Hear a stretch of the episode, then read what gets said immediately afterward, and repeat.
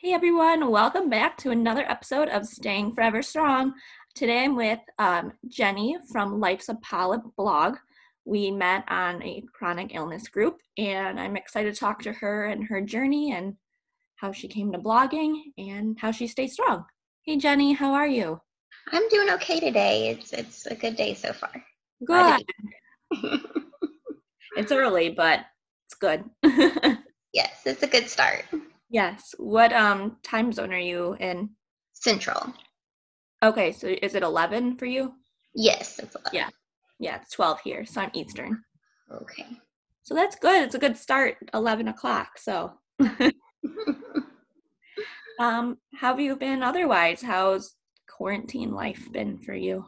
It hasn't been a, a whole lot different for me, except that I don't get to hug my parents right now. And um, I still I'm considered essential worker, so my job hasn't changed, and uh-huh. um, I, I do, you know, I've been staying away from friends outside of work, but it's the biggest change would be with my parents. I, I get to see them, but I don't get to touch them.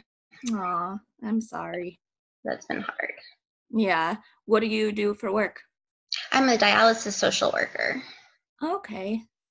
Well, good for you. Like, amazing. So, thank you for what you're doing during this. Thank you. How um so did you always work from this whole thing or did you like for a while a little while were you not working?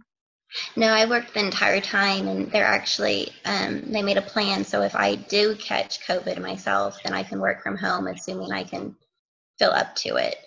Yeah. So my plan is to be working one way or another. Okay. Regardless.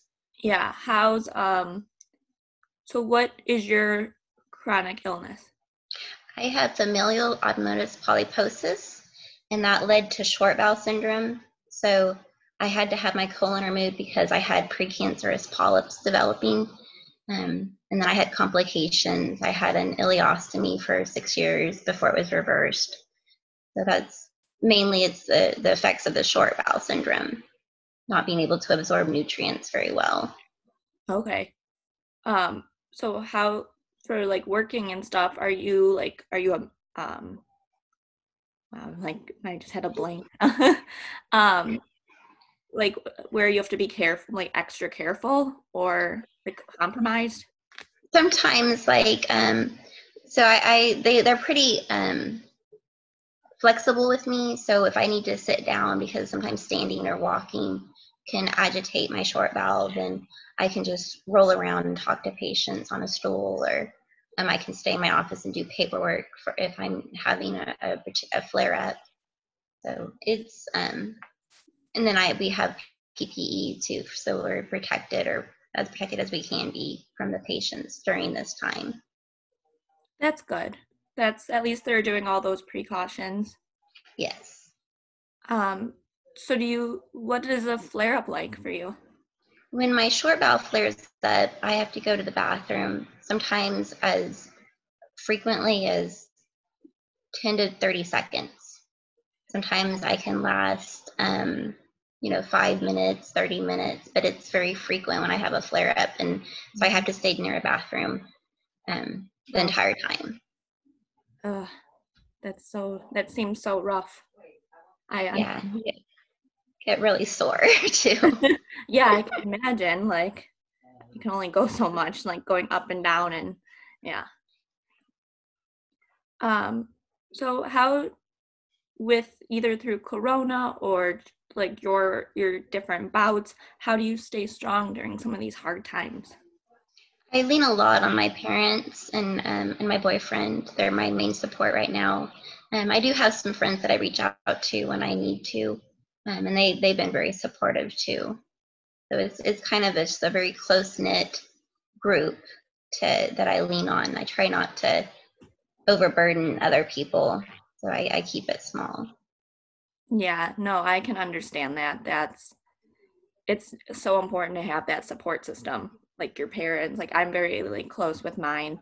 Mm-hmm. Um, I live with my parents, and they've like helped me so much through my like brain injury and my chronic pain. So like I don't know what I would do like without them. That's how I feel too. I can understand. Like I just feel so bad for the people that don't have that. Oh gosh, I can't imagine. Me neither. Like that's why I want to be that support for them. Mhm. Absolutely. And I've definitely learned a lot about like advocating like for yourself and others through like my experience like that I'm sure you have too. Yeah, advocating makes such a huge difference and it's too bad not everybody can do it for themselves. So it, it really means a lot when someone else can help them. Yeah. Where did your blog come from? Like how long Um, have you been doing it? Um I've been doing it since I think 2012. I was um, a member of a, uh FAP for familial adenomatous polyposis um, page on on Facebook, and they recommended they wanted someone to start a blog about FAP, and so they asked me if I would do it. So I agreed, and here I am now. so awesome. Um I haven't gotten a chance to read it yet, but I've been wanting to. I like reading blogs and talking to different people like about what they go through. it's really a learning experience getting to do that with other people to hear Yeah. their stories. So, do you mainly just talk about um, like your illness and the different like parts of it? Like, what are some of your topics? I kind of go through um, whatever is going on in my life at the time, or if I can think of a good guest post to reach out to someone else, or just an educational um, post about like maybe things that are different procedures or um, surgeries that might be affiliated with FAP or with short bowel. So I kind of kind of make it a, a mix of, of personal and educational. Yeah, that's awesome. How um, how often do you post? Um, I try to post twice a month, but I kind of go through bouts where I'm not. I have to be inspired about something to write, and then I also have to have the energy to write. Yeah. So sometimes it am not as good as other months, but I, I aim for at least twice a month. That's good though. I know, like I try and do like once a week, and that can be really hard. Oh, I don't know how people do once a week. Like the the Blogtober doing one every day. I was like, I no way I can do oh, no. Uh-uh. it. If I did one every day, I don't know how like strong they would be. right. And it's just I think you'd run out of topics so quickly, Yeah. and then what do you do after the month is over? Right? Then you're just is it done? You're just a month? Right. We're like I have to like really brainstorm here. Know. And then you have to like do like all the social media for it and like that's a pain too.